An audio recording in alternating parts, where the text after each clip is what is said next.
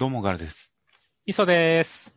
えーこの番組は、いい年をした大人たちが、あ、今週のジャンプ読んだという小学生並みの感想を配信する雑談感想番組となっております。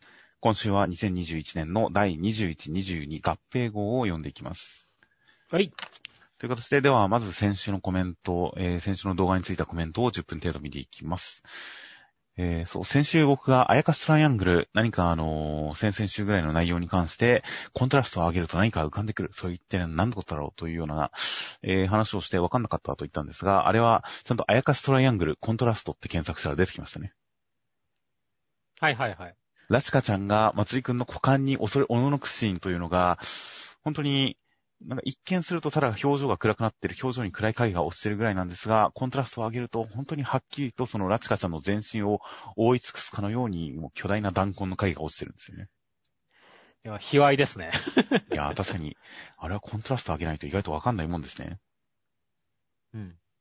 いやー、といった、えー、矢吹先生の仕込みがいろいろあるみたいなので、今後まあ注目だという、その、えー、まあ陰影ネタに関していろいろと指摘してくれる、教えてくれる感じのコメントも先週たくさんありました。あとはね、空いてるしがね、あの、ね、そのままアイウェイオで続くのか、空いてる C で終わってしまうのかみたいな話をしてましたけどね、それに対して、アイウェイリサ説もあるが果たしてっていうコメントがありましたね。いやー、果たして今週どうなってんのかなってすごい楽しみだったんですけどね。うでしたね。いやー、よかったよかった。続くようですねっていう。まあ、さすがにそうですね。あいうえを。まあ、それはもう僕は確信していましたんで、空いてるし、どうなるかはわからなかったですが、もうここから末永く、とこしえに続いていくと僕は信じていますよ。はいはいはい、そうですね。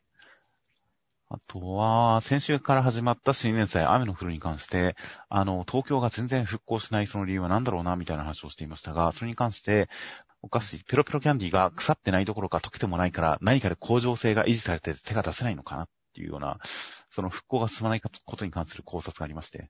つまりは、あれは、ビガーで作られてたんですね。いや、そうだね。あの、ビガーが込められたから壊れなかった。つまり、ビルドキングを継ぐものが現れたわけですよ、ついに。そうですね。そう、建築漫画なのかもしれません、雨の降る。確かに、ペロペロキャンディー、もう何年もずっと溶けもせずに形を損なわずずっと残っているということを考えたら確かに向上性がありますね。ねあります。だから同じ工場性のね、色でしか破壊できないから、おそらくあれを破壊するのは主人公の役目ですよ、きっとっていう。いや、そうですね。という感じで、ちょっと、ビルドキング的な方面からも雨の降る見ていきたいなと思いますよ。あとはね、まあ、能力的なところでね、みんなどう使ってくるのかなってのは結構ね、疑問というかね、あの、考えてくれてるコメントが多くてね。まあ、中にはね、ワンピースのペロスペロの方が、なんか能力強い気がするな、みたいなコメントとかもありましたけれどもね。はい、はい。確かに結構、あの能力的にはね、ワンピースも似たようなことやってるからねっていう、お菓子のモチーフとかやったからね。はい、はい。そことの差別化は本当にどうつけてくるかっていうのは楽しみですね。確かにそうですね。ワンピースの方がちょっとひねりを加えてきてますからね。そうだね。あの、クラッカーの兄貴とかね、まさかあんなビスケットの使い方があるなんてって感じだったしね。はい。どんな感じでしたっけ？ほら、いっぱいビスケットが増えてってさ、で、それをさ、あの、鎧にしたりとかさ、はい分身したりしてるじゃないですかっていう。ポケットで増えるからですね、ビスケットは。そうそうそう。ただのビスケットってことじゃなくて、そういう童話、童謡とかに混ぜて、あの、解釈を上げてくる。解釈を加えてくるっていう感じは、面白かったしね。はいはいはい。いや、確かに、あの辺のひねりを加えた解釈の発展した能力とかに対して雨の降るがどういった感じにしてくるのかっていうのは、まあ今後、こう注目していきたい点ではありますね。そうですね。あとはそうですね、ドクターストーンで、まあ、スタンリーさんとかのね、立ち方がかっこいいみたいな話とかをしてましたけども。はいはい。まあ、そうですね、インスタグラムやったらフォロワー多そうっていうコメントにちょっと笑ってしまいましたねっていう。まあそうですね。確かに見栄えいいですからね。見栄えいいからね。まあ、あれだけかっこよければね、あの、絶対フォロワーね、10万、100万単位いるだろうね、絶対っていう。まあ、本当にインスタをやってたらですが、まあ、ゼノさんの方に関しては、ある専門家の立場から、こう、ネタにもなりやすいというか、なんか内容がはっきりしてテーマがあって良さそうですね。そうですね。スタンリーさんはちょっと機密が多そうで難しそうですけどね。まあね。あとは、あの、犬のチョークに対して、こう、犬種が変わってしまったチョークっていうはいはい。コメントがあって、まあまあ確かになとは思いつつも、まあきっと雑種だったんですよっていう。ああ。小さい時はなんかね、ほらお母さん側の血が濃く出てて、それっぽかったけども、大きくなったらお父さん側の血が濃く出たり、そんな感じだったのきっとっていう。まあまあそうですね。あとはまあちっちゃい時はやっぱデフォルメが効いてたからですね。そうですね。今週、このコメントを読んでたからでもありますが、今週の冒頭あたりで、ドクターストーン冒頭あたりで、この、そのチョークが子供の頃の階層と並んで今が描かれる、この、二コマ並んでるところを見たらちょっと笑っちゃいましたね、確かに。そうだね。全然ちげえじゃねえかってちょっと笑っちゃいましたが、まあまあ、確かにそういう犬だったんでしょそして、まあね、えっ、と、まあ同じくね、新連載2回目だった青の箱に対して、えっ、とね、まあ、あの、高校生家族とロボコが青の箱を潰しに来てるっていうコメントがあってね。いや、まあ、ジャンプらしくね、やっぱりお互い潰し合ってこそのジャンプですからねって、孤独ですからねっていう。う。はいはいはい。いやーね、やっぱりジャンプといえばね、ほら、今回もある種ね、まあ逆にでもさ、挑戦みたいな形でさ、あの、雨の降るが、あの、マッシュルに挑戦したところがあるわけじゃないですか。まあそうですね。シュークリームで第1話から宣戦布告してましたからね。そうですよ。第2話ではマカロンが出てきたしねっていう。はいはいはい、確かに。だからねそういったね、バチバチも、まあジャンプだしね。あの、天空闘技場の200回見たくね、このジャンプという舞台に対してはね、この念能力を使えない奴は帰れみたいな形で洗礼があるのがジャンプですからねっていう。なるほど。だからそれに負けない、まあ青の箱はもう絶対念能力身につけた状態で来てますから大丈夫ですよって思いましたね。なるほど、なるほど。まあ、それは持ってないと打ち切られてしまうということですか？そういうことですね。まあ、もしくは目覚めてね、あの、欠損したけど、這い上がるかもしれないからねっていう。なるほど。まあまあ確かに新連載いろいろ試されるところが多いとは思いますが、まあ、一時期本当にラブコメを大量投入、バトルものを大量投入、スポーツものをみたいな感じで同じジャンルを続けて投入することが続きましたが、最近は結構こう、あんまりジャンル的なぶつけ方は本来してないんですけどね。だけど、やっぱり要素ってものがあったりするんでね、それによってこう、なんか、こっちのスポーツ要素の方が面白いなとかってのは出てきちゃうからね、どうしても。そうですよね。たまたま被っちゃうんですよね。変わっちゃうんだよね。あとは、例えばアンデッド・アンラックで、あの、ファンさんが、あの、否定者だってことを忘れてました、うっかり。もう否定者じゃなくていいんじゃないですかみたいなことを僕が言いましたが、それに関して、中国語を喋ってるから否定者は確定ということで、言われてみれば確かにと思いました。それはそうだね。あの、俺も、そうだったって思って。そうですね。ああ、確かに中国語喋ってるから否定者なのは間違いない。まあまあ、設定的にもまあ否定者ではあるべき立場ではあったんですが、まあ、相変わらず何の否定者かはわかんないですからね、全然。うん。まあでも一番は、やっぱり、ね、あの、フローとかの年取らない系だと思うけどねっていう。うん、確かに。そこに対してはね、コメントでも、あのね、年取ってから能力というかね、年取ってから否定能力を発動させる神様みたいなね、相変わらず神ひでえやつだなみたいなね、こと書いてありましたけどねっていう。はいはい。まあそうですね。あれだけちゃんと置いてる状態だったんで、不老の否定者、老いの否定者っていうのもなんかなという感じでしたが、確かにすごい年を取ってから発動した神様のせいでっていうのはすごい説得力のある話ですよ。そうだね。本当に、まあ、この漫画の神様に関しては、作中で一番や、ひでえやつっていうのはもう共通認識だからね。そうですね。結構意図的にタイミングとかいろいろ仕掛けてきてるらしいですからね。うん。悲劇的な感じに。そうだね。という感じだったりするんで、なるほど納得感、説得力あるなという感じでしたが、まあ実際の能力、何の否定者なのかは、まあ今後すごく楽しみですよ。そうですね。あと、全然内容、ジャンプに関係ないところですが、あのー、坂本デイズのバイクアクションのところに関して、えーお互いの自転車事故に関する話とかをしたときに、僕が、その手に持ってた傘を前輪に突っ込んじゃって、吹っ飛んで前歯2本折ったみたいな話をしたのに対して、えーガルさんと全く同じことをして、前歯2本と肘の骨を折りましたっていうコメントがあって、上には上がいますね。肘の骨とかやばいよね。受け身がうまく取れなかったんですね。そうだね。いや、怖い怖い。僕は手のひらをずる向けましたが、手のひらにも砂利が食い込む感じでこう、ズラズラっていきましたが、なんとか前歯だけで済みましたよ。まあ、俺も一回自分の足を前輪に、あの、取られることがあって、はい で、一回転したことあるけど、その時はまあ、受け身を取ったおかげで、なんとか大丈夫だったよっていうことがあったね。はいはい。そうですね。他の方のコメントでも、自分は180度回転して背中から落ちたので無傷だったというコメントもあって、この方もきっと受け身を取ったんでしょうね。そうですね。それかやっぱり背中の防御力が高かったんじゃないですかねっていう。そうですね。いやー、という感じで皆さんなかなか自転車で事故ってますね。うん。あと、あのー逃げ上手の若君の、あの、市川さんがこうやってきて、後ろからバカだな、拙者がいるよの、あのシーンがもう訳がわかんなすぎるみたいな話をしたら、あれ、あの、メナードの CM のパロディよねっていうコメントがあって、実はそうだったんですね。やべえな、あんまり化粧品とか、だからそういうの見てねえからわかんねえや。しかもこのコマーシャル、調べたら確かに出てきたんですよ。あのー、バカだな、俺がいるよみたいな感じでコメント、メナード CM とかで検索したら出てきたんですが、この CM、1999年の CM なんですよね。だいぶ昔やな。誰がわかるんだよっていう。少年たちは果たしてわかるのかって、ちょっと思っちゃいましたが。いや、見ても全くピンとこなかったですね。こんな CM あったっけなみたいな。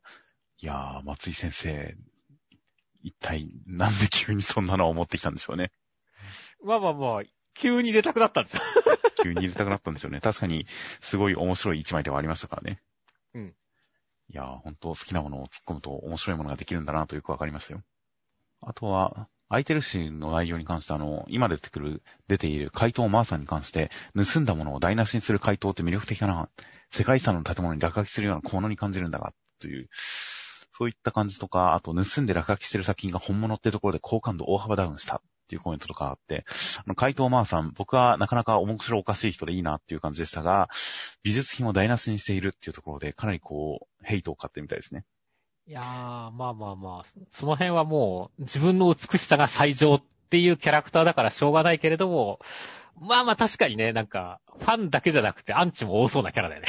作中でもっていうね。まあ、作中でも実際そうでしょうね。個人的にはやっぱり、何かその、ある種小物感、バカバカしさ、うん頭の悪そうな感じとかを、とかがあることによってガチの犯罪者だけど、ちょっと笑える感じになってるところは、うん、個人的には、まあ、ある種、緩い魅力として受け取ってますけどね。まあ、大事なものとかをね、潰されたらやっぱね、例えば我々が鳥山明先生の原稿をさ、マーさんがビリって破って、こんなの美しくないわ、私にも美しくないわって破ったら、まあ、さすがに我々もぶち切れるわけじゃないですかっていう。うん、まあ、面白い人ですけどね、それはそれで。いや、さすがに俺はぶち切れるけどな。なるほどまあだか。らそういったところはなかなかしょうがないかなと思いますけどね。まあまあそうですね。確かに現実の枠で考えたらちょっと、あのーかなり、おいおい、それはダメだろうっていう人かもしれませんが、まあ、一人のおバカな人とおバカな女性として見たら、ありかなという微妙なバランスかもしれません。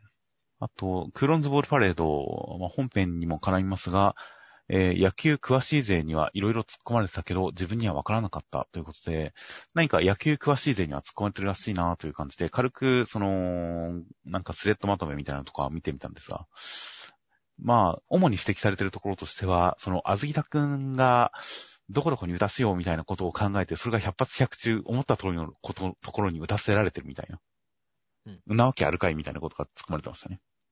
まあ、それはね、ショートのテクニック云々とかよりもそっちの方がはるかにすげえよっていうか、中学生がまずベストなところに打ち返せるわけがないという。うん出したらって狙ったところに打ち返せるわけじゃないんだから、いくら相手好みのコースをついたところでどこに飛ぶかわかんねえだろみたいな感じのツッコミとかあって、実はやっぱ作中一番すごいのは、厚木田くんなんじゃないかという説がありましたよ。はいはいはい。そうですね。結果だけ見れば一番活躍した感じですからね。そうですね。だから我々のは、その、あずきだくん何も活躍しないなったのは、節穴だったんですよっていう。そうですね。という感じもあったりしましたが、まあ個人的には別にそこがすごいわけじゃないという、まあ作中の描かれた方的にそこがすごいっていうわけではない感じに描かれてたんで、まあ読み味としても、そのコースの投げ分け、打ち分けとか、思った通りの展開に持っていく感じとかに関しては、えー、まあ、普通のことなのかな。この作中では普通のことなのかなっていう認識でいきたいとは思います。はい。はい。他にもなんか、ショートのプレイに関しても、これが変だよみたいな指摘があったりしましたが、まあその辺も、ドラマ的な脚色の範囲かなという感じだったりしましたんで、僕は普通に読んでいきたいなと思いました。といった感じで、えー、では、今週の中身に入っていきますと、えー、まず、表紙、集合表紙から見ていきますと、今回の集合表紙は、まあ、昔話、おとぎ話、伝説などをモチーフにした感じの集合表紙となっていました。そうですね。いやーなかなかちゃんと漫画にちなんだキャラクターが多かったですね。そうですね。白雪姫をロボコが撮ってるっていうのは面白いですね。まあまあ、お姫様ですからね。女子力高いですからね。あとはやっぱり、ピーターパンが高校生家族っていうのが、なんからしくていいっすねってましたね。一人だけ頭身が違いますからね。かなり異彩を放っていましたし、あとはまあ、お菓子つながりでアメノフルがヘンゼルとグレーテルだったりですとか、えー、まあ、マッシュル、マッシュ君が大きなかぶですとか、何かやっぱり作品にちなんだモチーフが選ばれてていいですね。ですね。青の箱の、あのー先輩のかぐや姫とか、すごいなんか存在感あってよかったですよ。そうですね。新年祭なのに目を引きました。で、こちらの、えーイラストが、今までの集合表紙ではあまりなかったパターンなんですが、個別の絵としてアクリルスタンド化されたものが応募者全員プレゼントをやるみたいですね。A コース、B コース、全部で5000円ちょっとで揃えられるってことですか？ああ、おそらくそうですね。いいですね。買いますか？僕は常々アクリルスタンドの存在意義がわかんないと主張している人なんで、まあ、残念ながらちょっと、いらないですかね。はいはいはい。そうですね。僕も今回は見送ろうと思いますね。いやーという感じなので、結構まあ、そのアクリルスタンアクリルスタンドとしては別に僕はいらないんですが、ただ、この集合表紙の絵っていつもかなりこう、潰れて後方、後ろの方にいるキャラクター見えないじゃないですか。そうだね。だから結構各何かコミックスのおまけとかでそのカットをこう掲載したりすることはありますが、そうでもない限りなかなか全身のイラストとか見れなかったりしてちょっともったいないなと思うことが多かったんで、こういう何か、まあ、プレゼントにちなんだような形で全てのキャラクターすっかり見れるような形にするっていうのは、僕はそういう意味で良かったですね。確かにそうかもしれませんね。各イラストをじっくり見れるという点でちょっと良かった気がします。あとは今週おまけとしては、えー僕のヒーローアカデミア、漫画アニメ絶好調トリプルカードステッカーということで、ヒーローアカデミア展、えーこちら休止になってしまいましたが、僕のヒーローアカデミア展と、えーアニメの僕のヒーローアカデミア、そして劇場版映画の僕のヒーローアカデミアのそれぞれ3つの、えー、なんでしょう、ポスターをステッカー化したものがついてきましたね。いや、あの、普通に全部かっこいいイラストなんでね、あの、嬉しいなって思いますね、ファンにとっては。いや、本当に、ごてごてしい何か、宣伝めいたものはちゃんと枠外に収めて、ステッカーそのものはシンプルにまとめられてる感じがなかなかかっこいいんで、えーえー大変素敵なステッカーとなっていました。といったおまけもつきまして、で、内容の方に入っていきますと、今週関東カラーがワンピースとなっていました。扉絵の方は、えー何かスイーツというか、お菓子というか、まあスイーツですね。スイーツに、えー溺れる感じの麦わらの一味という一枚でした。そうですね。後ろ、ナミさんが白星さんに見えましたね、最初っていう。でかいんで。そうなんですよね。僕も白星さんかと思ったんですけど、でもやっぱナミさんなんですよね。そうだね。だから、解釈としてはみんながちっちゃくなってお菓子食ってるみたいな、そんな感じなのかな。そうですね。そうですね。一応だからみんな手にしたお菓子は小さいですけれど、使っているグラスとかそういったものに関しては、すごくこう、大きなデザートに使ってる感じですからね。そうだね。やっぱそこを、あの、ある種の縮尺として考えると、確かにルフィたちが何か能力なのか、お菓子なのか、何かで小さくなって、お菓子に溺れている後ろでナミが通常サイズのお菓子を食べている絵という感じなんだとは思います。ナミの存在感がすごいですね、本当に。すごいですね。という感じの、えー扉絵となっていました。で、内容としましては、第1011話で、えービッグマムさんが戻ってきて、キッドさん吹っ飛ばして、こう、お城の中に入ってきて、おたまちゃんに遭遇して、記憶失ってた時の恩を思い出して、というか語って、おこぼれ蝶が燃やされたって聞いて、ぶち切れて、ページワンさんをほふりますという展開でした。いや、ビッグワンは自由すぎでしょって思いましたね。いやー、本当にビッグマムの今週のこの動き、もうすごいハラハラしましたね。いや、そうだね。いや、だから本当にね、どう動くんだろう。本当にジョーカー的なキャラだからね、どう動くんだろうってのは気になりましたけれども、まさかね、本当におたまちゃんのことちゃんと覚えててね、仲良くなって、そしてページワンさんをぶっ殺すっていうね。はいはいはい。本当にかわいそうだけど、ページワンさんって思ったね。そうなんですよ。でも、ビッグマムってチョッパーとすれ違っては結局会ってはいなかったんでしたっけ、チョッパーとは。そうだね。この城の中では。うん。チョッパーのことも覚えてるんですかね？どうだろうね。その辺はまたちょっと会ってみないとわかんない。意外と都合のいいところだけ覚えて忘れてるっていう可能性もあるからね。うん、実際、記憶喪失どう扱うのかというのもわからなかったんで、その点もあってすごいもうハラハラドキドキでしたが、結構まあ確かに、都合よく覚えてて、で、その点に関する都合良さを補強する感じで、この、えーまずいな、10歳以下に稀に見せるマザーモードだっていう感じで、その、ビッグマムがある種子供に見せる甘い顔というのがすごい弱点としてあるんだということを危惧してるっていうところで、ちょっとこの都合のいい展開を補足、補強してる感じもしましたからね。そうですね。いや、その辺で、じゃあ仕方ねえなと思いましたよ。いやー、しかしな、本当にな、なんだろう、あの、でもこれだけわがままをしてもさ、その画を通せるっていうのはさ、やっぱりこの、ね、あの、世界で一番自由なやつが海賊王っていうのがね、このワンピースの思想的にはやっぱり、ビッグマムは本当海賊王の器あるなって思うよねっていう。いやー、確かに。そうですね。まさにルフィの言う、その価値観に乗っ取って海賊王に近い感じがすごくしますね。ある意味ではシャンクスとかカイドウより全然海賊王だからね、ビッグマム。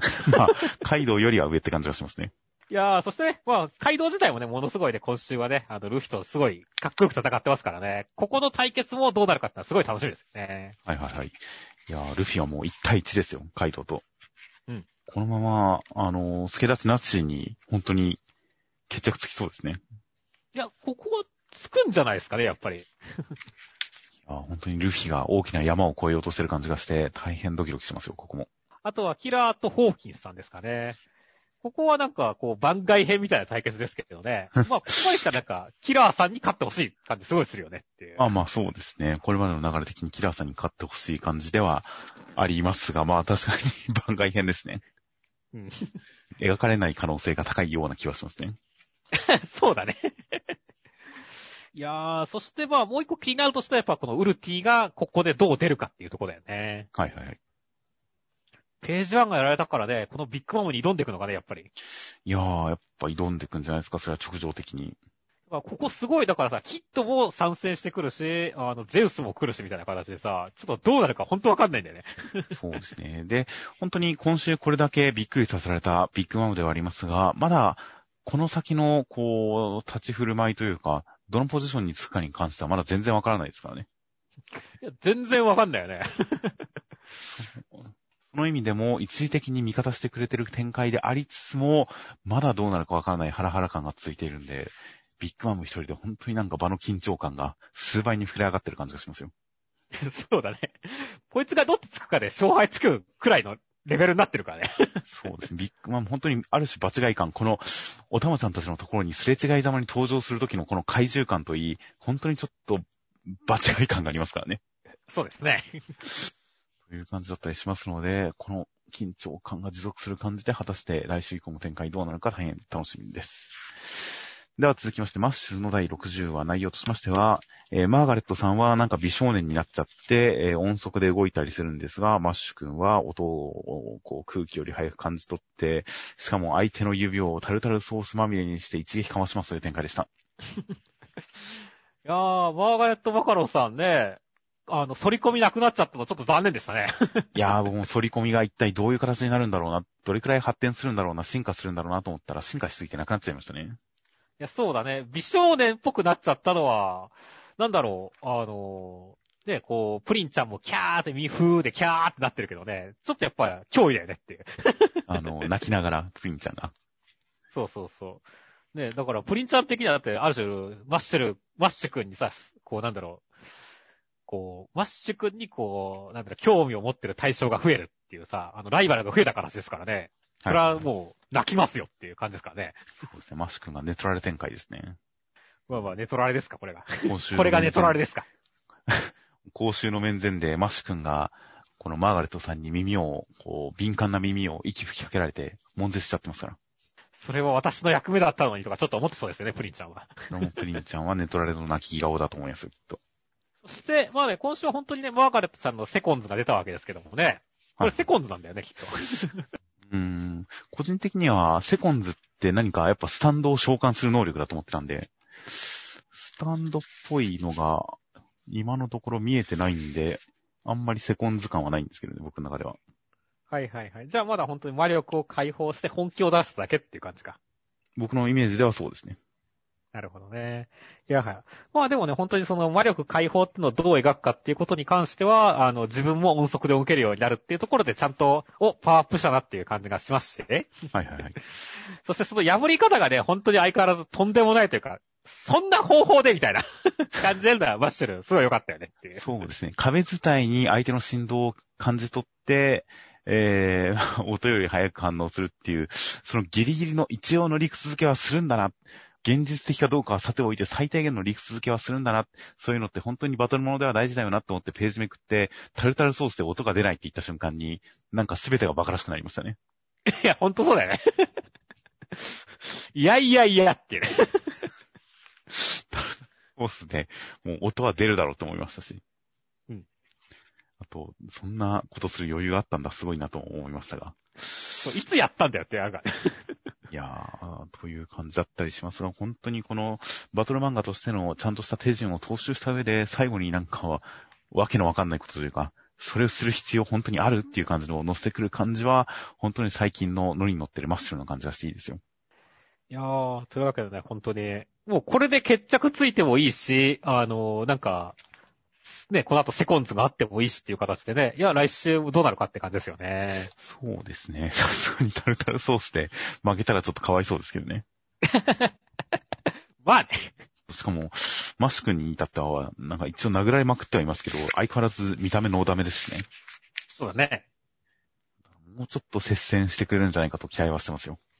いや、そうだね。ただね、乱入もあるからね、本当にわかんないんだよね。まあそうですね。乱入は毎週毎週結構チラッとチラ見せしてきますから、いつ乱入してくるかわからないんですが、もう、イノセントゼロが、本人が直接、それはまずい、という感じらしいんで、まあ、そっちが来るまでの間に果たしてどれだけ戦いが盛り上がるかは楽しみですよ。そうですね。では続きまして、呪術回戦の第147話内容としましては、えー、ヤガさんはパンダを助けに行くところを、えー、学長とかに襲われて、まあ、亡くなってしまいましたという展開でした。いやー、ヤガさん死んじゃったね。いやー、悲しいですね。結構そのなんだろう、パンダとの関係性は設定上ではあったけど、そんなに大きく絡みがあったわけじゃないじゃないですか。はいはいはい。だけど、なんだろう、この、ね、最終的にあの、息子に会いにっていう言葉と、今回のそのパンダだって泣くんだみたいな形のところだけで、ちゃんとこの絆があったっていうことはこっちにも伝わってくるんでね。最後だから、うおーんっていうところは本当にこっちも、うおーんってなる感じでしたよねっていう。そうですね。パンダの魂は誰の魂の複製なんでしょうね。なんだろうね。でも、この流れだと、やっぱ息子の可能性あるよね。ヤガさんの実は、なんかこう同じように、草壁さんの妹と同じように、なんか、ダメになっちゃった息子とか、老いとか、そういう感じのが、のやつなんじゃないかなっていう気がするけどね。本当息子に会いに行って言ってることも含めて、やっぱり亡くなった息子がいたのか、もしくはまあ、自分の魂でも、そしたら、ある程度知識も共有なのかなわかんないな。とか、まあ息子が自分かなと思ったりはしましたけどね。うん。その辺、一体この魂、あのー、まあ、作り方に関して、事実型の樹害の作り方に関して、魂の情報を複製して、そこに3つ込めて、みたいな感じのことを言ってるんで、一体本当に複製元は何だったのか、これからどっかで触れられるのかわかりませんが、すごいそれも気になる感じではありましたよ。いやー、というわけで本当に衝撃的でしたよ、今週はっていやー、本当に人の死ぬ漫画ですね、呪術回戦は。うん。ヤガさんはね、本当に、あのあんまり登場回数は少ないけどさ、やっぱ第3話の時とかのイタドリ君にね、こう説教するところとかもすごい良かったし、はいはい。ほん結構やっぱ、すごい、いいキャラとして印象に残ってるからね、優しいキャラとしてっていうね。なので、結構、学願寺さんが、もうすごい厳しい感じ、嫌な感じで振る舞う分、やっぱり矢賀さんがかなり理解者としての立場を感じさせたので、すごいなんか分かってくる物分かりのいい大人感があったりしたんで、いい保護者感があったんで、本当に、いやー、残念な展開でしたよ。そうですね。あと、今週、草壁さんが、あの、いつも結構軽薄な感じの草壁さんが、その妹のために、ある種、まあ、ルール違反を犯して秘密を持って、で、パンダも助けてみたいな感じで、日頃が、えー、まあ、軽薄、船舶な人物像だからこそ、何かを大事にするときにそれが際立つなという感じもありましたよ。そうですね。すごい人間味が感じられて、その辺のえー、まあ、キャラクター造形の描写も大変心に刺さるものがありました。事実樹害の使い方を学願寺さんに教えても、それは悪用されないと踏んで伝えたんですかねどうなんだろうね。あのこういうのって理論だけ分かっても、塩梅とかはセンスとかが必要だから、そうそうどうにかできるもんじゃないっていうことは当然あったとは思うけども、うーん、ちょっと、だから、どういう意図かってところはちょっとごめん。俺には今んところちょっと想像つかないって感じだね。いや、僕もなんで教えたんだろう、なんで相手死を選んだんだろう、どうなんだろうなっていうのがわからないんで考えると、ガガンジさんがこれを伝えるか伝えないか、伝えずに胸に秘めておくと思って、その秘密を託すような感じで呪いなのかなと思ったりもしたんですけどね。うん。感じシーンは読み切れないところはあったりしましたが、まあ、これからの展開にどう関わってくるのかパンダも含めて、どういう変化が起きるのか、どういうドラマが展開するのか大変楽しみです。では続きまして、ドクターストーンの第194話、内容としましては、スイカちゃんが目覚めまして、一人で孤独で寂しかったんですが、人間らし頑張るという展開でした。いや、もうスイカちゃんが一人で、もう寂しく過ごしてて、うわーって泣いちゃうところはすごい悲しくなりましたけれども、ただ本当にね、千空くんとかね、みんながやってきたことを思い出してね、自分もできるやって言って立ち上がるってところは本当に、ね、この漫画のテーマである、この、まあ、繋がっていくとかね、科学が繋がっていくみたいなところがね、ちゃんと描かれててよかったって思いましたね。はいはい。いや、それにやっぱり少年漫画の、あの、種目は成長というか、本当にこの作品の、えー、基本のところは成長と発展にあると思っているので、最近特に。なので、この1話の中で、スイカちゃんのはっきりした成長まで描かれたっていうので、ものすごいカタルシスがあったんでよかったですよ。いや、そしてね、あの、まあ、復活劇に関してもね、あの、チェルシーちゃんたちが持ってることは確定ですからね。はいはいはい。そこさえ見つかれば、もう一気にみんな、あの、復活できるんで、まあ安心っていう感じですよね。そうですね。なのでまあ、ある種解決策が見えてるんで、そこまでべらぼうに長い時間がかかるわけではないんだろうな。スイカちゃんのこの方針に関してもすごい的を得てるっていうのがよくわかるんで、まあ、そんなにめちゃくちゃ時間はかからないにしろでもそれまでの間に、他の人を復活させるまでの間に、スイカちゃんがすごく少なくとも人間的には成長してるのは間違いないですからね。そうですね。いやー、その成長したスーパースイカちゃんのこの活躍が本当に楽しみですよ。スーパースイカちゃんっていいな。という感じの、本当に1話の中に孤独の悲痛さから成長までを描いたんで、もうみんなと再会したら、それだけでちょっと泣いちゃいそうですからね。そうですね。という感じだったりするので、この本当にアホみたいなテンポ感で進んでいくドクターストーンが、次にどうなるのか大変楽しみです。はい。では続きまして、ブラッククローバーの第291話内容としましては、えー、アスタ君は、ユナイトが解けまして30分なんとかしなきゃ、その間に誰がどうしようみたいに悩んでいると、ダンテさんのところに、えー、マグナさんとズラさんがやってきて、えー、チェーンデスマッチですという展開でした。いやー、マグワさん、まさかの平の正カードを持ってきましたねっていう。モーテスですか？猛鉄ですね。いやー、平等にしちゃうんですね。いや、そうですよ。だってもう、すごくないですか？これだってもう、免疫と言っても過言じゃないくないですか？これっていう。かなりのチート感ですよね。チート感あればね、だって、平の正カードなんてさ、まあ、序盤はそれほど役に立たなくてもさ、終盤で使ったらもう強力すぎるカードだからね。はいはいはい。だからすごいカード引っ提げてきたなっていう形でね。まあでもおかげですごいテンションは上がったよねっていや、そうですね。自分の魔力が低いからこその能力ですからね。そうだよね。いや、という感じで、まあすごいチート感だなとは思いました。でもこれ、チェーンが出てくときに一応魔法陣が浮いてるし、やっぱズラさんも罠魔法も一枚噛んでる感じがするんですよね。はいはいはい。ああ、そうかもしれませんね。だから、まあ、ゾラさんもあの魔法はまだ完成してねえみたいな感じで、かつてあの黒の防御を襲われた時に、こう、抑えてたっていうのが描かれたりとかもするんで、やっぱりゾラさんも一枚噛んでるのかな。だからこのチート感に関して、このゲミン二人が合体魔法で何とかしてると、その合わせ技で説得力を持たせてるあたりとかはなるほどなっていう感じはちょっとありましたよ。一人じゃダメでも二人で。ね、二人はプリキュアって感じですよねっていう。いやー、まさにもうプリティでキュアキュアですからね。そうですよ。ビジュアル的にどうかと思うけどなっていう。どっちがどっちかはわからないですが、もうプリティでキュアキュアですからね。うん。いやー、という感じなので、本当にもう、期待に応えてくれる下克上でしたよ。いやー、だからね、本当にここで、もうなんか敵半分になったから、あのージャックさんの魔法で消えるんじゃねえダンテさんとかっていうのは野暮だよねっていう。やっぱり、チェーンで繋がれてることも含めて、何かしらのルールがあるような気がするんですけどね。その第三者の介入を拒むような。はいはいはい。そうかもしれませんね。いや、もう、ソウルチェーンデスマッチですからね。うん。ナイフエッジデスマッチばりに頭が悪い感じですからね。まあね。大変どういう、本当にまさかの、ここに来て殴り合いっていう、チェーンで殴り合いという、この頭の悪さはすごくワクワクしてきますね。そうですね。いやーという感じなので、結構いろいろと確かにあの条件、リスク、デメリット、いろいろありそうな感じだったりはするので、まあ、とりあえず導入のワクワク感から、まあ、マグナさん、マグナさんがここで勝ったら、それはそれでめちゃくちゃ面白いですけどね。面白いからね。予想外すぎて。うんいや。ほんとマジで全然カマセじゃなくてしっかり勝ってくれていいですよ。俺もそう思いますよ。いやーすごい楽しみにしています。はい。では続きまして、前代未聞のスイーツバトルコメディ新年祭第2回センターカラー大蔵25ページ、えー雨の降る。センターカラーは、えー、こう、3つの表情を見せるつむぎちゃんの1枚でした。なんか、菓子食ってるんですかこれって。お菓子を食べてるところらしいですね。まあね、なんか、めちゃめちゃでっかい口開けて食ってそうな感じするな、つむぎちゃんとは思ったねっていう。まあそうですね。という感じ、なんかカラフルな感じの、ポップな感じの1枚。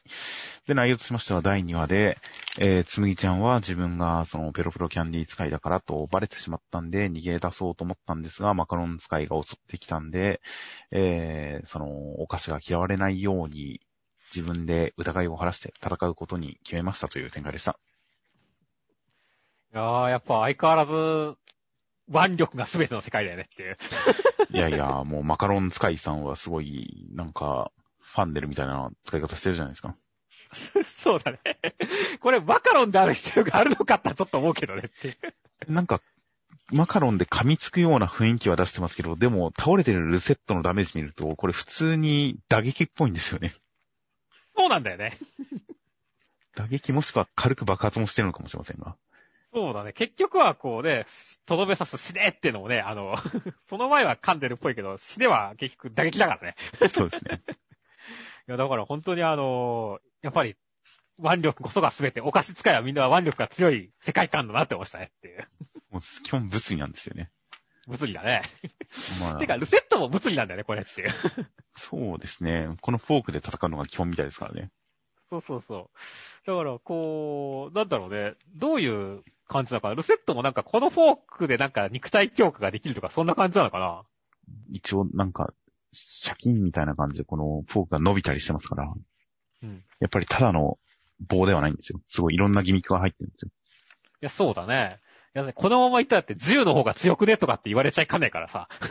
実際、まあ、テロ対策は狙撃ですもんね、基本どこの国も。そうだね。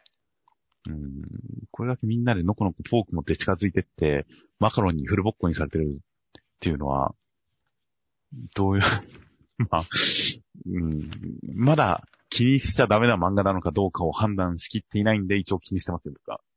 いや、そうですね。俺も気にしてますよ。だから、まあ一応今のところの予測では、まあ、あの、お菓子使いがニュータイプ、ルセットが強化人間みたいな形で、は俺は考えてるんだけど、まあ、今後どうなるかってのは楽しみだなと思ってますけどね。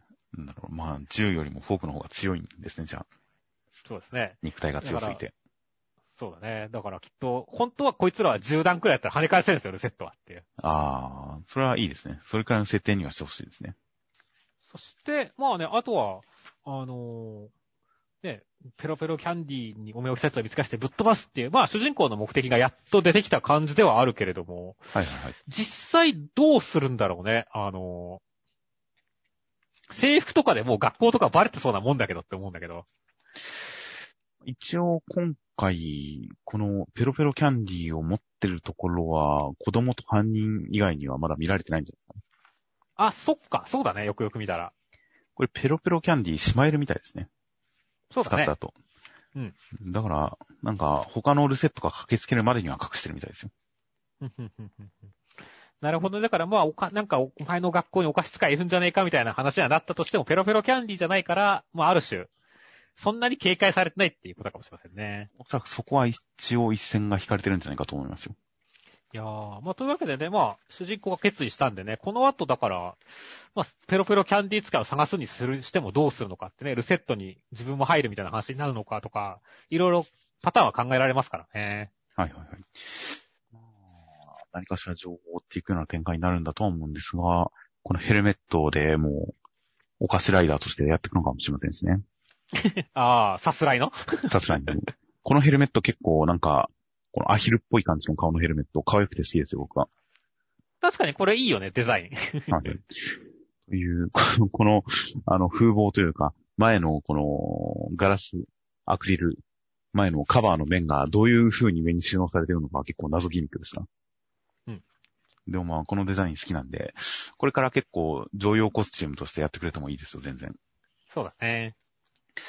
あとなど、まあ、全体的に本当にポップな感じの絵面にしていこうみたいな、絵に特徴を持たせようみたいな感じもしますんで、まあ、そういった感じの、なんかポップな感じで続いていったらいいのかなとは思いました。はい。あとまあ一応お菓子が嫌いにならないように、お菓子なんて嫌いだっていう人を見て心が痛むっていう感じの、なんか食に動機、食欲とか好きな食べ物とか美食とかそういったものに動機を持たせるっていうのは、ある種やっぱ一時期のトリコを見て思ったような感じの食っていうのは根源的だから、まあモチベーションにするときにすごいなんかわかりやすくていいなという感じがして、その食を動機に持ってきたところに関しては、ちゃんとお菓子がテーマに、根幹に含まれている感じがしていいなと思いました。はい。では続きまして、逃げ上手の若君の第14話、内容としましては、えー、玄馬くんはもう史上最初の忍者的な感じで、臨時も燃やしてしまいました。そして、えー、臨時の再発行もできないし、領地はそのままってなったんで、領地没収にはならずに済みました。足利高氏という男について話しますという展開でした。いやー、やっぱり忍者って心躍らせる職業だと思いましたね。いやー、本当に、で、今回その活躍と同時に、本当に忍者の発生、忍者の起源みたいなものについて説明する、この情報による盛り上げ方とかも大変ワクワクしましたね。勉強になるなって思ったし、なんだろうね、やっぱこの、忍者って今卑怯者ではあるんだけどね。このやっぱり強いものに対してこの、なんだろう、を格乱するというかね、あの、強いものをこう、おちょくるみたいな感じとかやっぱ楽しいのかなっていう感じはすごいしたよねっていう。まあそうですね。それに何か戦い方に関して制限を設けている敵方に対して、より自由な発想で勝つというのが、まあ本当に柔軟な思考で勝つっていう現代的な感じでもありますし、ある種の多様性の肯定な感じもして、すごいなんか現代的なモチーフに昇華してる感じとかはさすがですよ。いやー、だから本当にすごい、あの、玄白くんやっぱ強えな、大活躍だなっていう感じで終わりましたね。はいはいはい。ただ、まあそれでもね、高氏は暗殺できないわけですけどねっていう。いやーもう、まあもともとオカルティックな要素のある漫画ですが、そういう高内さんに関して、いやー背後に背負ってる太陽なのか何なのか、日食なのか何なのか、すごい最後の一コマでただものではない感じが出てますからね。いや、ほんとそうだね。怖いよね。いやー、という感じだったりしますので、ここに来て敵ボスの格をいかにして上げてくるのか、どれくらい乗っけてくるのかっていうのは大変楽しみですよ。あとは、あの、五醍醐天皇がこう、めんどいって、済ませるところすごい良かったよね。はい。帝が面倒いと仰せだっていうことで、すべて解決しましたからね。そうそう。でも逆に本当にだからこれで解決できるっていうところになんだろう、やっぱり、やっぱこの時代のね、帝ってやっぱすごい権力だったんだなっていうのがわかるよねっていう。まあそうですね。まあそれだけじゃなくて、いろいろとその虚偽の申告がいっぱいあって、それを処理しきれないから、あのまあいろんなことに関しては、領地に関しては一旦そのままみたいな、そこに関しては、まあ制度的なものというか、まあ帝がある種その象徴的な役割を今回は担いましたが、まあ制度的にそういう処理になるのが妥当だっていうことに関しては、すごく納得ができましたけどね。そして、まあだからこそね、あの、時間稼ぎがうまくいって、ね、この問題もその後回しにせずにもう解決になったっていうところも、漫画的にもすごいいい感じだったよねっていう。いやー、本当に見事な決着のつけ方でしたよ。いやー、だから本当にね、逃げ上手のおかげには、いい感じのカタルシスが一番、あの、一つのエピソードごとにちゃんとあるよねっていう。いや、本当にちゃんと細かく勝っていきますからね。うん。という、本当に逃げ上手の若神、逃げ続ける、逃げ続ける亡国の王子様みたいな、そういう設定でどう盛り上げていくのか、すごい、全く想像もつかなかったですが。いやー、本当に、すごいちゃんとドラマチックにやってきますね。そうだね。ということなので、まあまあ、今後の展開大変すべて楽しみです。では続きましてが、湯桜さんちの大作戦の第80話内容としましては、えー太陽くん、川下さんと揉み合った時に記憶が流れ込んできて、夜桜つぼみさんという人のために川下さんがなんかやってるってことが分かったりしつつ戦いますという展開でした。いやー、タンポポの大ボスがその初代夜桜家当主、夜桜つぼみだったっていうのは、衝撃だったね。いやー、なので、あの、この間言っていた川下さんのたった一人のために死ぬなんてバカだな的な発言も、あれは自重の感じだったんだっていうのが改めてわかりましたし。うんそして、ある種太陽くんと対をなすというか、太陽くんのもう一つの姿なんじゃないか、いずれたどり着くルートなんじゃないかっていうことすらに合わせてきましたからね。いやー、なんかすごい、だから、これなんか本当に考えてみればすごい予想できるし、ど真ん中なんだけど、ただ、ああんまり発想としてなかったっていうところがあったんでね。いや、すごい王道感があっていいよねっていう。いや、本当に、まあ、あんまりその夜桜、夜桜の初代というか、昔の人がもうこんな不老不死みたいな生き残っていたっていう発想がなかったんで、あれでしたが、やっぱり夜桜の当主の血が流れている。これは結婚してると、はっきり言わないんで、それはわからないんですが、本当に太陽君的な立場に思えますからね。そうだね。当主の血が流れている感じの、いやー、結局夜桜の内輪だったんですね。まあ、そうだね。こうなってくると、お父さんがこっちに組みしてるっていうことに関しても、何かしら深い事情がありそうな感じがしてきますよね。いや、だから一気にね、物語的にもこう、深まった形がするし、いやー、すごいいい設定の明かし方だったよっていう。いやー、本当に、この、目が、目と目が合った瞬間に記憶が流れ込んでくるという感じの、なかなか、すごい、ご都合っちゃそうなのかもしれないですが、それをビジュアル的に何か、異段妻が走るような感じですとか、その階層に入る感じですとか、すごいビジュアル的に、衝撃的に伝わってくる感じにちゃんと描かれて説得力がありましたからね。いや、そうそうそう。それに、まあ、何よりね、やっぱ、こういう階層を明かすのってさ、まあ理屈もそう大事だけど、やっぱタイミングが大事じゃないですかっていう。はいはいはい。い そのタイミングが完璧だからね、別に多少理屈が強引でも許せるんですよね。や、本当に、いやー、なので本当に階層の入れ方としては強引なのかもしれませんが、もうすべてを飲み込ませる演出力と構成とか、しっかり乗っかってて、いやー、大変満足感のある一話でした。タンポポの由来も明らかになりましたしねっていう。いやー、という感じなので、まあ、もう本当に、ある種今、今回の戦いのクライマックスですが、この設定が課されたことによって本当に何か、今、ついに始まった感すらありますからね。そうだね。いやー、ひとまずはこの戦いがどうなるのか、そしてその先に待ち受ける世界がどうなっているのかは、大変楽しみです。はい。では続きまして、テレビアニメ放送中原画展開催中、大人気オンレンセンターカラーの僕のヒーローアカデミアとなっていました。センターカラーは、えー、現在のフル装備のデフンの一枚でした。なんでしょうね。かっこいいというよりかは、まあ本当に、ダークヒーロー感、ちょっと怖さもある感じの、とカラー扉になってますね。そうですね。仮面の感じ、目の感じとかも含めて、あと背景の感じとかも含めて、すごくまがまがしい感じを乗っけてますよね。うん。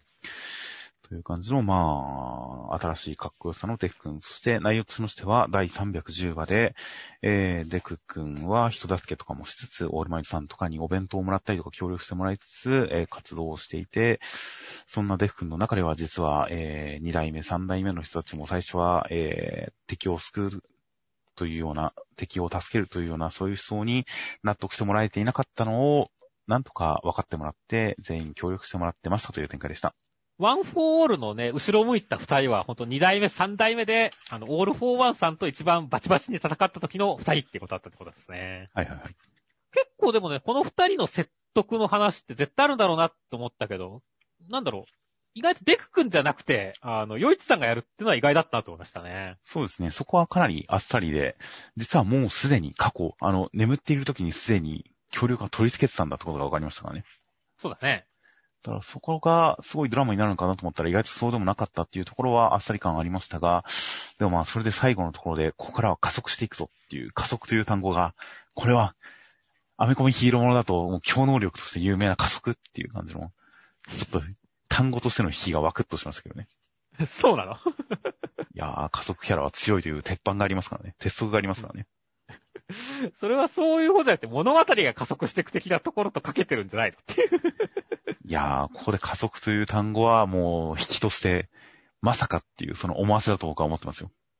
はいはいはい。じゃあ二代目か三代目がむしろ加速の能力者ってこと？個性ってこと？その可能性すらあるんじゃないかと思ってますよ、僕は。まあ確かに加速装置とか含めてかっこいいからなロマンは感じて確かに。ここで、あえてその能力に関しては触れないまま、名前が出たらもう能力わかるじゃないですか。この名前の法則からすると、ある程度。そう、そうだね。多分2と3が入った感じの何か能力にちなんだ感じが当てはまって、名前がついてると思うんで、名前を明かしてないっていうのは何か、やっぱりこの能力を、こう、びっくり、ドッキリを広めるタイミングがこの後あるんじゃないかっていうのをすごい期待させる展開だなと思ってますよ。まあね、トンカツも食べたからもう勝つだろうしねっていう。あ弦を担いでますよ。というわけでね、まあまあね、あんまりずっとね、暗い話が続くのもあれなんでね、ね、本当にもさっき言った物語的にも加速してってね、あのね、早くいい感じになってほしいなと思いますね。はいはいはい。実際その暗い展開の中でも今週ちゃんとデク君が敵を倒すだけではなくて、このいざこざに対して介入して困っている人を助けたりしているっていう、そのデフの優しさが見れたりしたもの、また一つ安心要素としてよかったですね。そうだね。で、最後のところでトンカツを食べてるデフ君に関しては、やっぱり、ま、まっすぐ前を向いてる表情とかも含めて、ちょっと前向きな感じがしたんで、みんなを味方についてくれたしという感じで、すごく前向きになれる展開、暗い世情の中ではありますが、すごい前向きになれる展開だったんで、本当にこれからの展開、広がりが大変楽しみですよ。はい。では続きましてが、青の箱の第3話、内容としましては、えー、大輝くんは、その、幼馴染の女の子の前で、千夏先輩に対して他人の不良をしてしまったら、なんかギクシャクしちゃったけど、それは、先輩が、大輝くんが幼馴染のこと好きなんじゃないかって誤解してたからなんですが、誤解が解けて仲良しですという展開でした。いやー、今週も千夏先輩可愛かったね。いやー、千夏先輩可愛かったですね。可愛かったね。もう、扉絵から可愛いからね。でも、大輝くんが見れて嬉しいって言ってる、もう、寝ぼくまの子の先輩みたいなもんですよ。そうだね。しかもね、行ってらっしゃいから始まったりとかね。はいはい。いい感じだったし、ちょっと焼きもち焼いてるんじゃないかなっていう態度もすごい良かったし、最後の肘でこづいてくるところとかもね、良かったし、もう、なんか可愛いのバーゲンセールかみたいな形だったかねっていう。本当にもう魔性の女ですよ、これは。そうだよ、魔性の女ね、これ。いやー、だからもうなんだろう、ひなちゃんが勝てる未来が思い浮かばねえっていう。いやー、このひなちゃんが、最初、その大輝くんを応援するよみたいな感じで動くじゃないですか。うん。しかもそれがあまり無理してる感じを出さずに、本当に心から応援してますよ、みたいな感じで描かれるじゃないですか。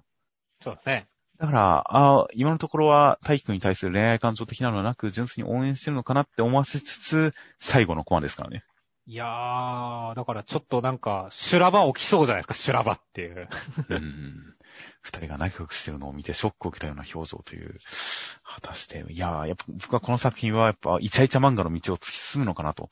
第3話でもずっとイチャイチャし続けてるっていうので、もう、なんかこの路線で行ってほしいって思い始めましたからね、僕は。うんうんうん。ちょっとした日常の誤解とか、ちょっとした日常のイベントこととかに対して、この二人がいかにそれに対してイチャイチャするかという、それだけを見ていきたいんですけどね。ああ、僕はでも意外とその、ひなちゃんを交えたこの修羅場展開、三角関係展開も見てみたい派なんですよね。はいはいはい。そこになんか男が介入してくるとあれだけど、なんか、特に女性同士のバチバチ感とか修羅場って俺好きだったりするんで。ああ、たまに言いますね、ミスさん、それも。うん。だから、ここの対決はね、ぜひとも、なんだろう、あの、お互いになんかこう、好意的なものを自覚した上で、直接対決ぜひしてほしいんだよねっていう。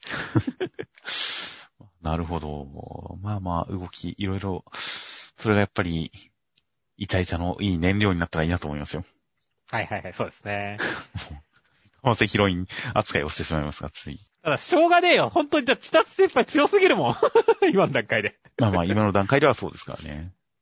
実際、まあ少年漫画のラブコメはヒロイン交代なんて、まあ全然古今東西いくらでも例はありますから、最終的にどうなるかはわかりませんが、でもまあとりあえず今のところ僕は1、2、3話と、そしてこの3話の千夏先輩の可愛さはかなり満足度が高いものがありました。そうですね。では、続きましてが、ウィッチウォッチの第12話内容としましては、えー、ニコちゃんはモイくんがモテそうになってるんで、早めにナビがせようと頑張った結果、モイくんが余計にモテちゃいましたという展開でした。いやー、なんだろう、あの、髪なびかせるところの一連の流れ、すごい面白かったね。そうですね。そうですね。やりすぎな感じの絵的なギャグな感じが、もう大変、何か篠原先生らしい、面白学園ギャグな感じがしてよかったですね。よかったね。でもこれちゃんとさ、その最初のうちは、あのちゃんとニコちゃん可愛いんだよね、これ。はいはいはい。で、だから本当にこれ見て、もあ、やっぱモイ君は、本当鈍感だな、ダメなやつだなっっていう感じがちゃんと強調されてるし、わかるしっていう感じでね。はい。そこもすごい緩急の感じがあってよかったんだよね。そうですね。いやー、まあ、とはいえ、髪を風でなびかせて魅力を訴えるっていう発想自体がだいぶずれてますけどね。まあ、それはそうだね。いや、でもそこら辺はやっぱ愛嬌じゃないですか。あの、ニコちゃんはやっぱそういうバカなところが可愛いじゃないですか。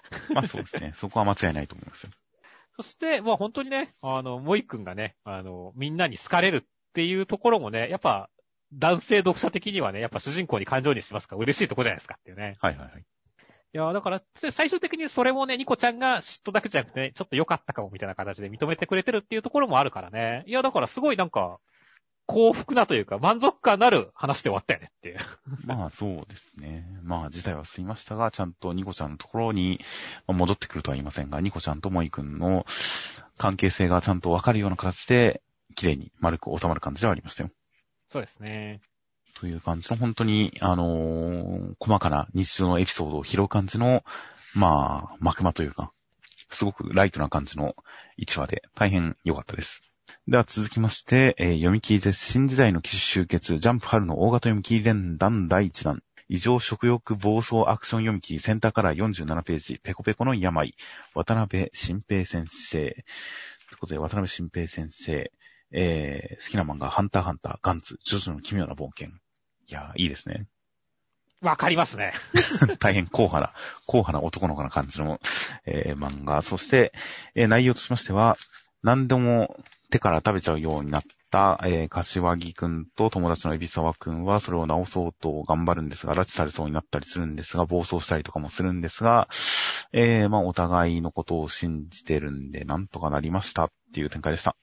だから、主人公の柏木くんとね、あの、親友のエビソワくんのこの、普通な感じが面白かったね。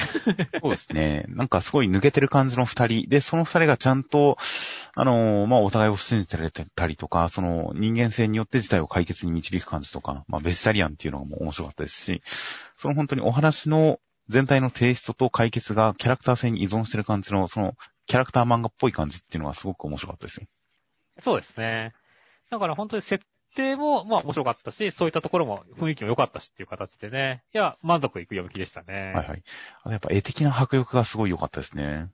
黄金は見開きが全部印象的でしたからね。特に俺は好きだったのは、この、食べるところ、この、病院とかね、あの、崖がどんどんどんどん削れていくところとかね、ここら辺はやっぱすごい迫力あって、なんか、事態が一気に動いたっていう感じがしてすごい良かったよねっていう。ああ、確かに食べるときにこの休憩に穴が描かれ、えぐられていく感じ。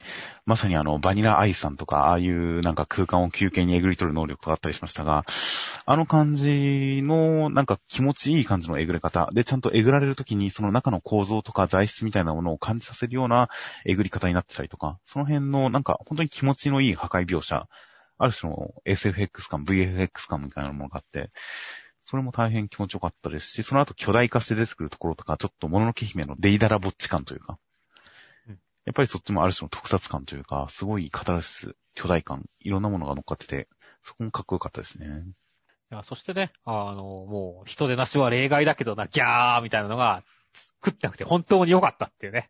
はいはい。まあ、えー食っちゃうの？とここ思ったけど、まあ、ちゃんとフェイントだったからねっていう。まあそうですね。その辺あたりも含めて良かったなと思いましたね。まあちょっとね、最後病気が消えたのは ご都合感があったけれどもね。まあオチにつなげていく流れとしてはこれで良かったかなと思いましたからね。まあそうですね。1話の読み切りの中で本当に綺麗に終わらせましたね。いやーという感じなので、本当に、まあキャラクターが魅力的っていうのがもう何よりですし、で、絵面が魅力的っていうのがそれに乗っかってるわけで、いやーすごい、渡辺先生の、普通に連載読んでみたいですね。そうですね。いやー、大変満足度の高い読み切りでした。では続きまして、僕とロボコの第39話、内容としましては、えー、ロボコが構ってほしい感じのカマチョな感じになってしまって、家出して捨てられて戻ってきましたという展開でした。いやーもう今週も女子女子してるロボコ可愛かったですね。いやー、面白いですし、可愛かったですね。そうそうそう。面白いよねって。謎に起こるところとかすごい好きなんだよね。はいはいはい。いや、こういう女子ね、いそうなんだよなっていう。そうなんですよね。実際、まあ、まあまあまあ、LINE の感じとか全然いますもんね、こういう人。いるからね。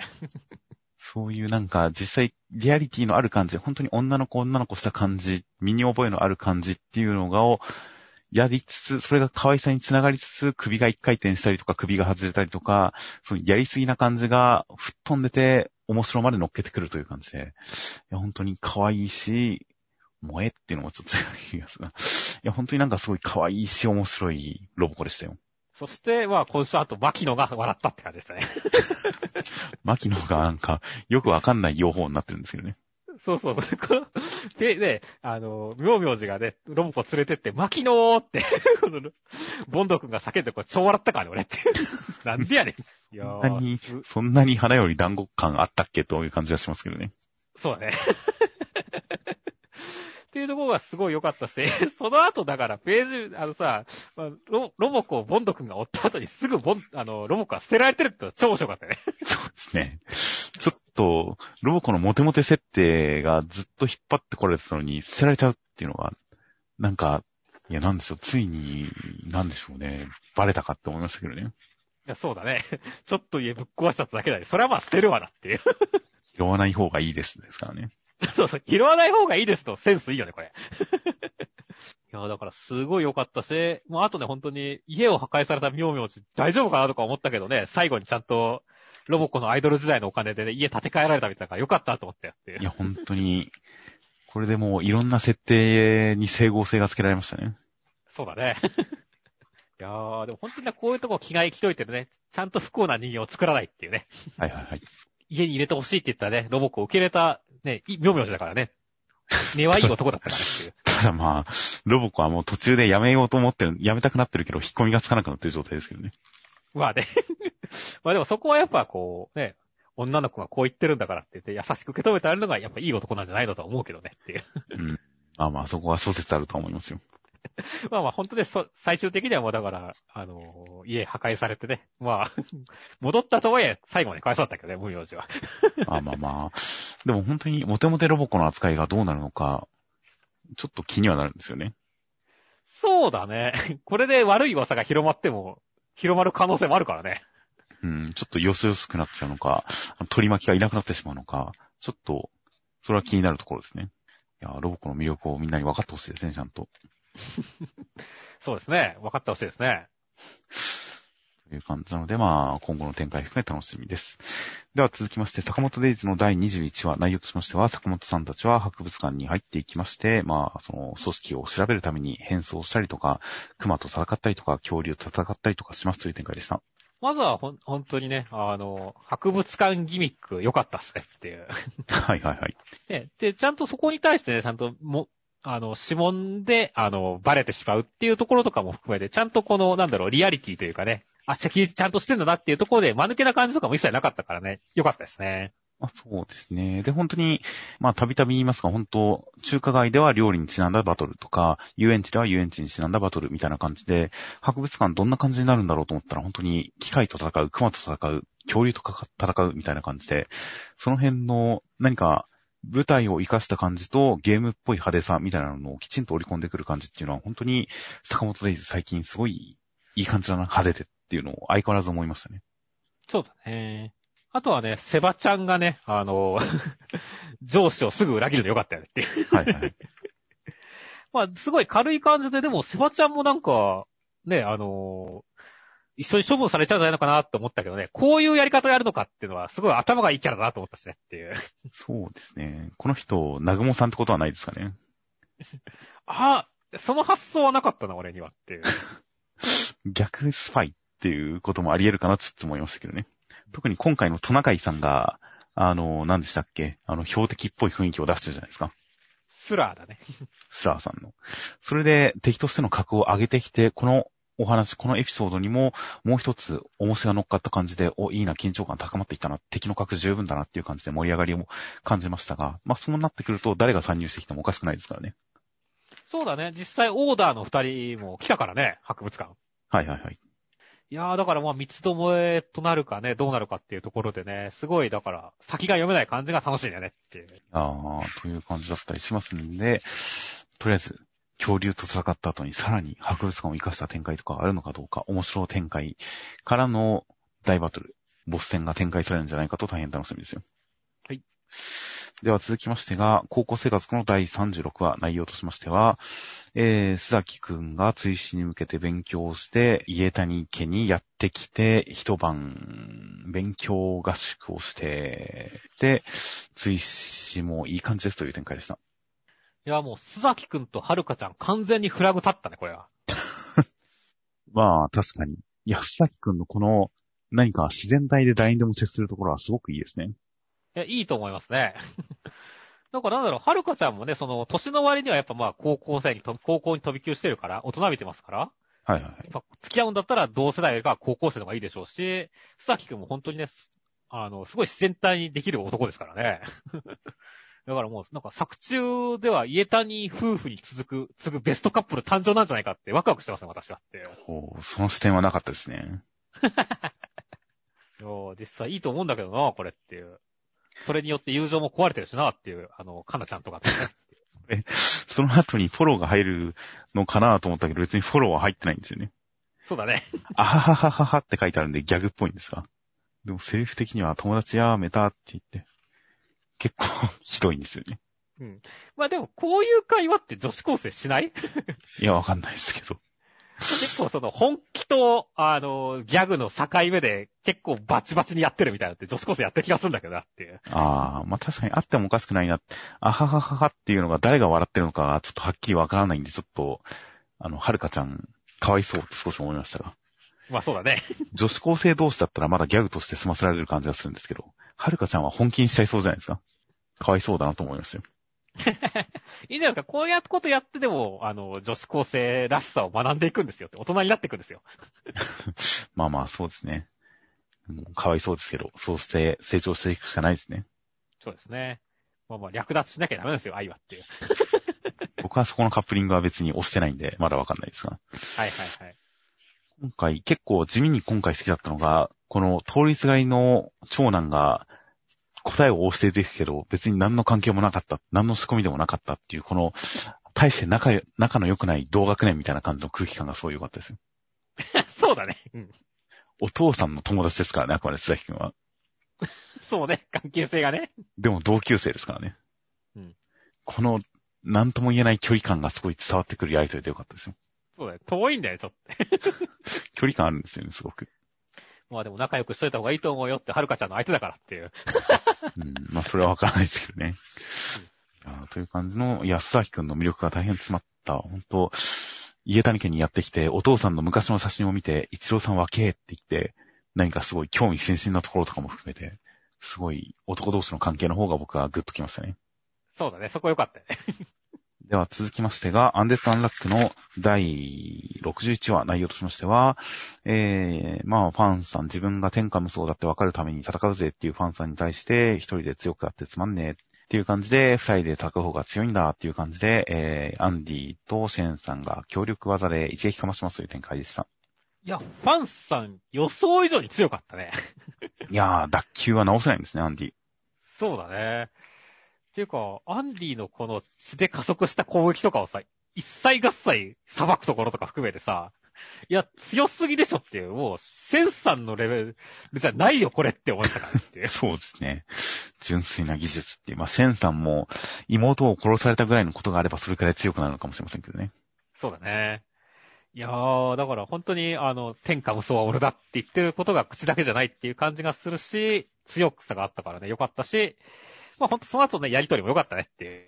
はいはい。あいつとあいつが大事にしてるものを守れる強さがあればいいっていうのところとかね、すごいアンディかっこよかったしねっていう。いやー、本当に。で、最終的にシェンさんと二人の方が強いんだぜって、一緒に戦う感じとか、本当に、あの、以前の、オータム戦以前の死にたがりだった頃のアンディからは出てこない結論ですからね。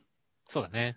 その辺が本当にアンディの改めての強さ、改めての思想心情みたいなものが伝わってきて、その単なる武力の戦いではなくて、ちゃんと思想の戦いにもなってるあたり大変良かったですよ。そうだね。あとは、あの、結構実は、あの、仕切り、一回仕切り直すのかなって、本当にさらわれてって思ったんだよね。はいはいはい。だから、もう、むいちゃんなんか助けられそうな感じだし、このまま2対1で決着つくのかなって考えると、本当後期とか意外だったっていう感じではあったんだよね。まあ、そうですね。まあ、ここで決着少なくともサマー戦と一緒にある程度の決着は迎えてもおかしくない気がするんですけどね。そうだね。だからサマーさんがここからフェーズ2とかに進化していく、その展開に被さるような形で戦いもこうグレードアップしていくというか、広がっていくんじゃないかな、みたいな感じで期待はしてますよ。まだ始まったばかりだなと思ってますよ。はいはい確かにそうですね。いやー、まあ、というわけでね、本当にシェンさん、まだいいところがないんでね、ここでじゃあいいところすごい出してほしいなって思いますねっていう。いやー、ちゃんと匂い棒で一撃かましたじゃないですか。まだ不意打ちだから。血吐いてますから、ファンさん。うん。という感じだったりしますので、まあ本当に協力プレイ、二人だからこそ、ちゃんと二人がこれまでに経てきた人生あってこその戦いで、ちゃんとこう、勝ってくれるのを楽しみにしています。では続きまして、あやかしトライアングルの第42話内容としましては、えー、いぶき先生がやってきたら母親でしたという展開でした。いやー、なんだろう、いぶき先生出てきた時にさ、お、なんか、いい女子教師のビジュアルやんけー。なんか積極的にセクハラしてくるところもええやんけーって言って、すごい好感度が上がってたんだけど、はい最後母親だってところにすごい、えー、そうなの？ってちょっと俺の中で気持ちが沈んでしまったんですけどっていう。ああ、僕は、僕、なんでしょうね。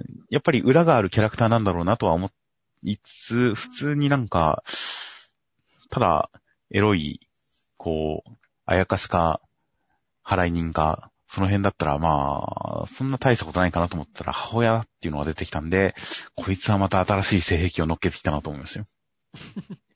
まあまあまあ、あの、すごい性癖どん詰めというか、まあ、ガン積み？な感じはあるなと思ったけど、なんだろう、やっぱり、母、俺だとやっぱ母親だとヒロインになれないところがあるから、あんまりグッと来なかったっていうところはあるかもしれませんね。ああ、まあ、僕も別に母親属性は全くないですが、でも、こう、女体化した息子を調教する、セクハラする母親というのは、深いなと思いましたよ。そう、だから、深すぎちゃってさ、いや、ダメじゃない？みたいな。ちょっと引いてる俺がいるんですけど。ああ、僕は、その性癖が刺さりはしなかったですけど、別に引きもしてないんですよ。はいはいはいはい。なんか、そう、そういう自分が女体化して母親に責められたいっていう人に刺さりそうだなと思ってますよ。いや、まあ確かに、これは間違いなく刺さるでしょうね。確かに、俺には刺さらなかったけど、あの、すごい刺さりそうな感じがあるっていうのはわかりますよ。確かに。うん、という感じの、まあだから結局、主人公の母親って、自分の母親という認識ではなくて、やっぱ友達の母親みたいな感覚で見てますからね。そうだね。うん、そういう点でやっぱ性癖の対象になる気がしますけどね、普通に。まあ確かにね、でも、なんだろう。まあでもやっぱ、祭りくんに感情移入して見ちゃうところがあると、やっぱり、うーん、母親かって感じになっちゃう。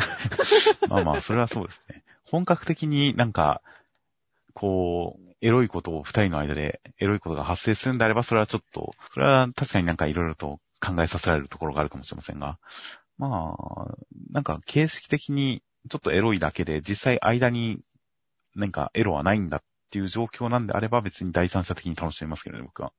はいはいはい。そうですね。まあまあ、だから、確かにすごいキャラ来たなっていう感じはあるよ。いやーという感じなので、まあ見た目的にはまだ、あのーまあでも、裸にスーツですからね。そうだね。すごい衣装ではありますね。うん。果たして母親属性をどう乗っけてくるのか。まあ別にラブコメに母親が出てくること自体は普通のことですからね。そうです。それはそうですね。で、ヒロインとの間をこう取り持ったりするのもよくある話ですからね。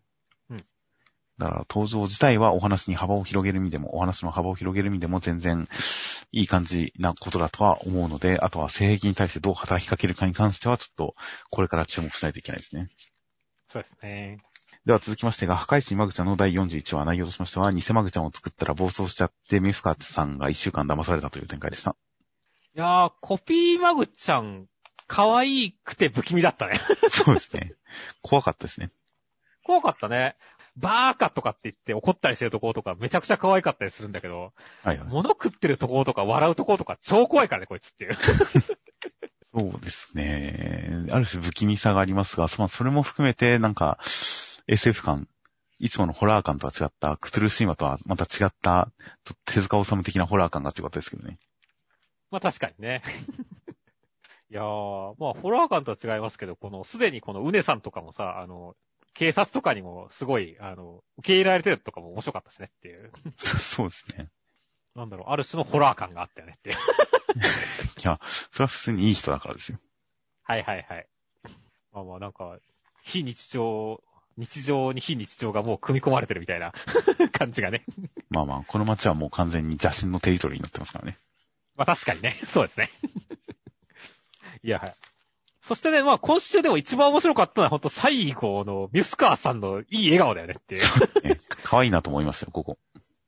ごい可愛いよね。なんだよ、意外と本当マグちゃん大好きなんじゃん、お前っていうね。そうなんですよね感じあった。し。マグちゃんが来てくれたっていうだけで満面の笑みで喜んでますからね。そうだね。いや、だから、で一週間も見破られなかったしねっていう。いはいはいはい。やこのポンコツっぷりはなんだろう、改めて本当ミスカーさんのキャラクターがちゃんと完全に腑に落ちたというかね、あの分かったっていう感じでしたよねっていう。いやー、確かにこのちょろい感じというか、うん、純粋な感じはなかなか良かったですよ。だから、混沌教団は完全にやっぱ受け入れられたね、この漫画にっていう。いや、僕は全然好きですよ、混沌教団のこの間抜けな組織っぷり。で、本当にミスカーさんの心の底からマグちゃん大好きな感じっていうのが、まあ今週さらにプラスされて、いや、本当に大変微笑ましいラストですね。という感じなので、確かに今週の展開を頭に入れておくと、この先の混沌教団とのやりとりというのも、より一層楽しめそうな気がしますね。そうですね。では続きましてが、クーロンズボールパレードの第11話、内容としましては、え椿さんが指示を出した結果、うまく守備ができて、試合にも勝って、つ剣さんも認めてくれました、という展開でした。いやー、つばきくんは、なんていい下僕たちなんだとかって言って、本当にクソ野郎だなと思いましたね。うん、もう、こういう性格なんですよ。いや、そうだね。まあ、ただ、クソ野郎ではあるけれども、なんだろう、あの、単純だし素直だから、ヘイトはたまらないよねっていう。そうですね。普通にやっぱり、ムードメーカーかつトラブルメーカーみたいな感じで。で、まあ確かにあずきらくんにいいように操られてるんで、そんなに悪い感じはしなかったですよ。そうだね。まあ、今回でね、あの、実力も示しましたし。で、多少、あの、ギリギリ、あの、うまくいった感がある感じはあるけどもっていうね。いやー、それはもう、だってプレイ中の感じですから。プレイ中のとっさの判断ですから。うんそれはギリギリになるのはしょうがないですよ。まあそうだね。だから今回はだからね、ある種うまくいったけれども、まあなんか、今後出てくるクーロンズの他メンバーとはめちゃくちゃまた衝突しそうな雰囲気あるからねっていう。うーん、まあ、陽気な男だからいいんじゃないですかね。大丈夫かな？今回はさ、みんなほら、つばひくんがすごいやつだって知ってるからさ、セカンドの人とかもさ、指示従ってくれるけどさ、はいはいはい。他の人とかもやっぱりそれなりにみんなすごい奴らが集まってくるはずだからさ、クーロンズは。はいはいはい。そのためになんか、あの、まあ、ドラ、あの、バトルを起こしそうだよね、こいつはっていう。うーん。まあ、果たしてどういう取り合わせになるのか。本当にキャラクターは一人で成立するわけではなくて、人との、他のキャラクターとのやりとりの中で、その個性が出てきますからね。そうですね。まあ、つばきくんが他のキャラクターとどう絡んでいくのかは確かに大事な要素かもしれません。まあまあね、ほんとそのあたりも含めてね、まあ、つばきくん仲間になったらね、意外と活躍してくれそうな楽しみなんですよねっていう。まあそうですね。今のところ結構、つるぎくんのツッコミとセットで成立してる感じもあったりするんで、うまくそこが、つるぎくんが、こう、つばきくんを収める、抑えるような感じで、場に馴染ませるのかもしれませんけどね。あとはまあ、あずきらくんが、あの、調和するからいいんですよ。そうですね。バカとハサミは使いようっていう、これ言ってますからね、監督もって。そうですね。なので、あずきらくんの活躍に関して、こう、直接的な活躍とかはあまりないな、あまり 活躍少ないなという印象がありましたが、今週敵の監督から改めてその、あずきらくんの下で調和されている。あずきらくんがいるおかげでチームが回っている、メンバーが回っているみたいなことを指摘することによって、やっぱりちょっと一応、あずきらくんは大事なんだな。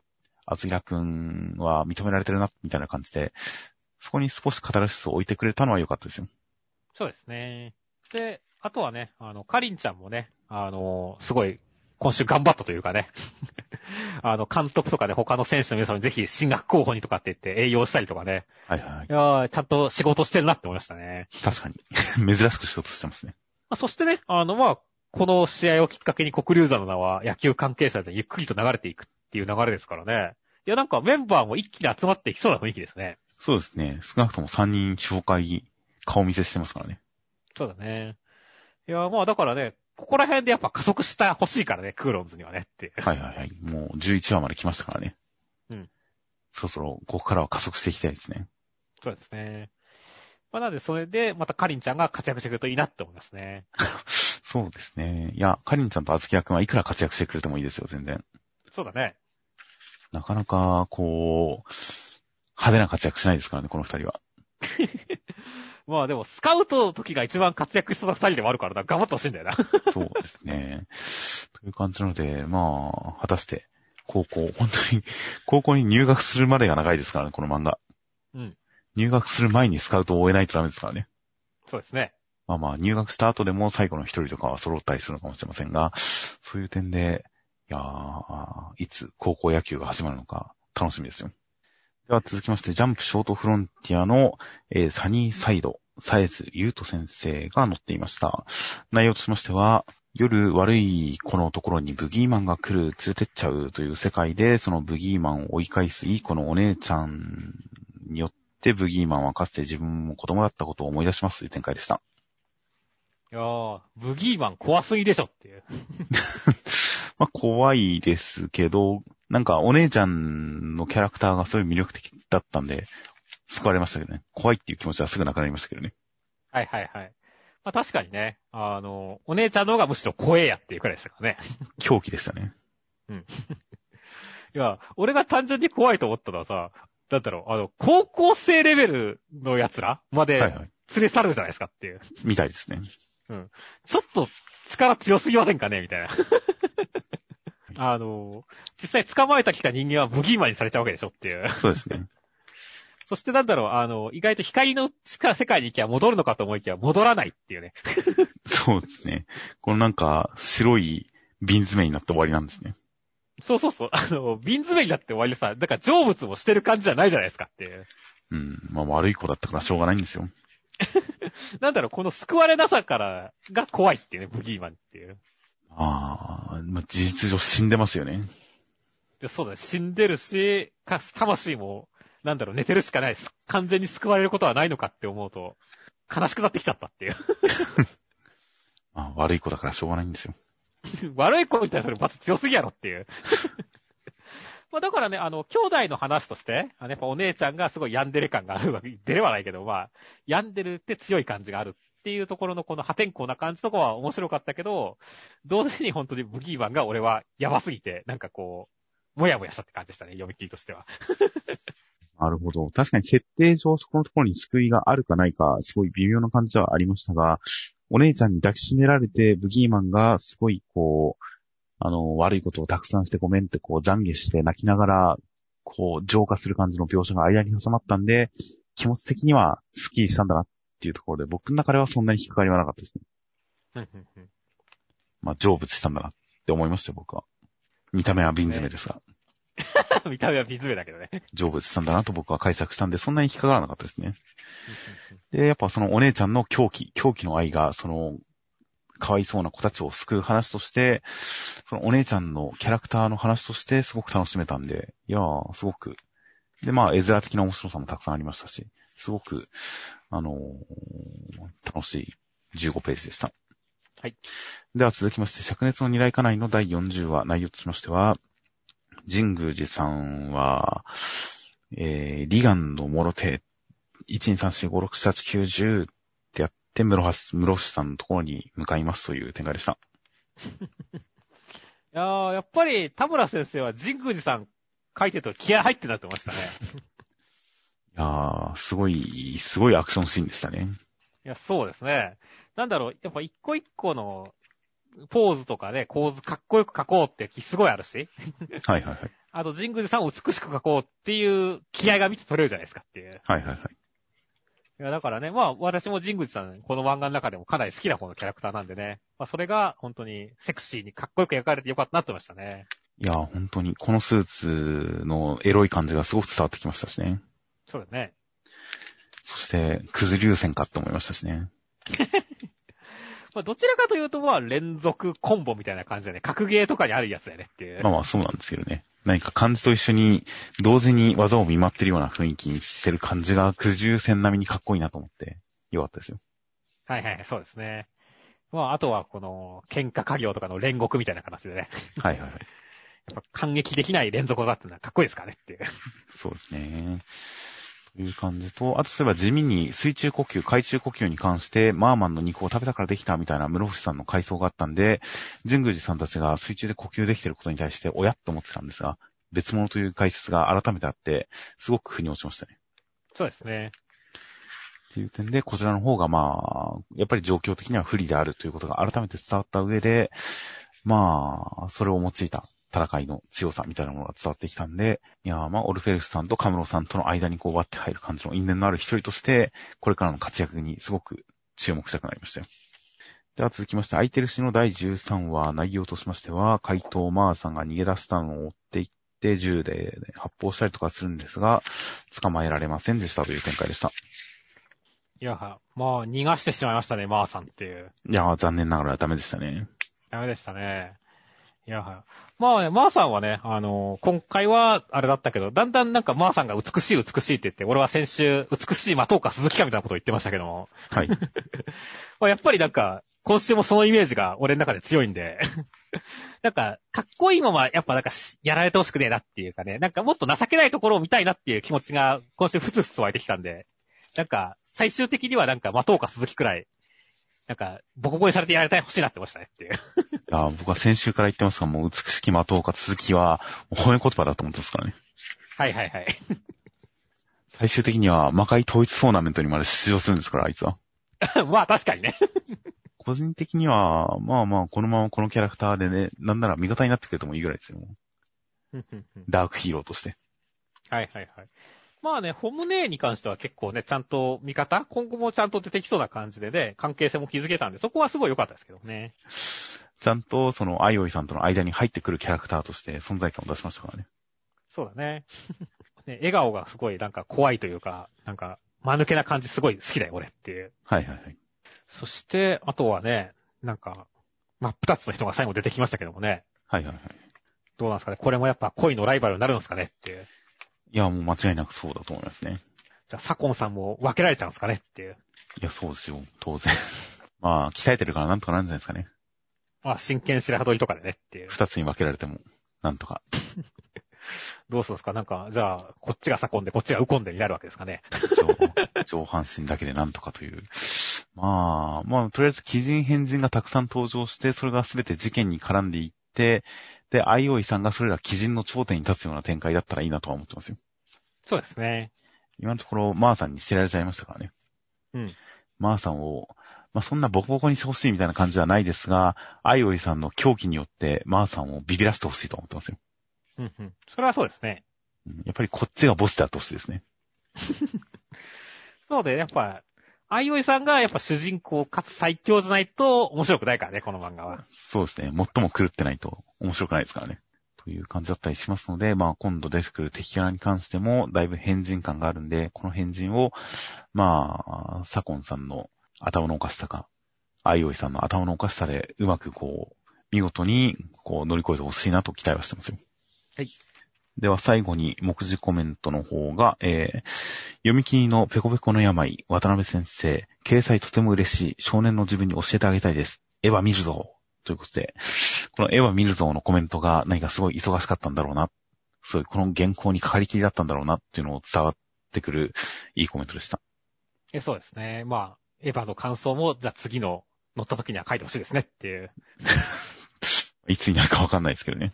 そうですね。いや、本当に、あの、緊急事態宣言で休館になってしまう前に見れてたらいいなと思いますよ、エヴァ。そうですね。あとはコメントじゃないんですけど、はい。はあの、ジャンプ SBS いはいはい。で、あの、みたらし先生はみたらし団子が好きでこのペンネームにしたが食べ過ぎて今はあまり好きではないという衝撃の情報が書いてありましたね。衝撃ですね。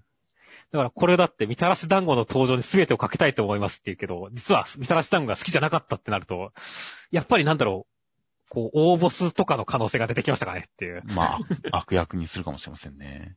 うんでも嫌いな食べ物をそんなにたくさん書きたくないでしょうからね、きっと。えーじゃあ、なんかモブで一撃で今回のマカロンさんへのひどいやられ方やられちゃうの？もう、冒頭、4話目の冒頭一コマでやられてたりするかもしれませんよ。可能性ありますね。だからこれによってなんかますますみたらし団子がどう登場するかがわかんなくなったなと思いましたね。確かに今食べ過ぎて今はあまり好きではない。いやー。なかなか業が深い名前ですね。そうだね。今後、名前の由来聞かれた時に絶対ここまで説明しないとダメですもんね。ダメだと思うね。いやーという感じなので、確かに、みたらし先生とみたらし団子の今後が大変気になりました。あとは、僕とロボコの宮崎先生、37話でメイクを黒髪と言っていますが、青でした。白井先生が教えてくださった。ということで。いやーさすが白井先生ですね。そうですね。いやーという、なかなかこの指定関係は美しいですね。美しいのか、それ。宮崎先生が一方的に人を仰いでいましたが、ちゃんとそのなんか一方的な感じじゃないんだなというのが伝わってくるいいエピソードでしたよ。あと、クーロンズボールパレードの、えー福井先生、クーロンの連載が始まって体重が7キロ減りました。おかげで何かと快調です。本当に？って。会長。まあ、心配になってくるコメントではありますね。まあまあまあ、すごい元から太ってればそういうこともあるだろうけど、やっぱ普通に7キロって言ったら心配するからね、普通は。そうですね。だってまだ10話ですからね。うん。2ヶ月で7キロ減ったってことですかね。そうだね。ちょっと減りすぎだからね。という点でちょっと心配にはなってきますが、なんか元気に連載続けていっていただけたらいいなと思います。はい。といった感じで今週このくらいにしておきまして、えー、来週の関東から表紙が、なんと逃げ上手の若君が関東から表紙となっております。うん。その、えー、大変、えー、このタイミングで関東から大変いい感じに盛り上がっております。あとセンターカラーが、ラボ編最高潮大人気オンレセンターから坂本デイズ。そしてもう一つが、えー、新時代の機種集結、ジャンプ春の大方読み切り連弾第2弾、下町もののけバトルコメディ読み切り、センターから47ページ、大東京鬼嫁伝、仲間忠一先生、青年ジンタの前に突如現れたのは鬼で嫁という内容です。おー。まあまあ、よくあるっぽい題材ではありますからね。どうアレンジしてくるというかね、少年漫画に落とし込んでくるかってのは楽しみですね。そうですね。ラブコメ感とバトル感がどういった感じになっているのか大変楽しみです。といった感じで、来週はセンターカラーおそらく2つっぽいですね。そうですね。では、えー先週の動画の方が、えー、黒ウサさん、キューテラさん、犬さん、タスダスさんの4名の方から広告いただいておりました。大変いつもありがとうございます。ありがとうございます。はい。といった形で、来週23号が5月10日、え1週間空けての5月10日発売となっております。では、お疲れ様でした。お疲れ様でした。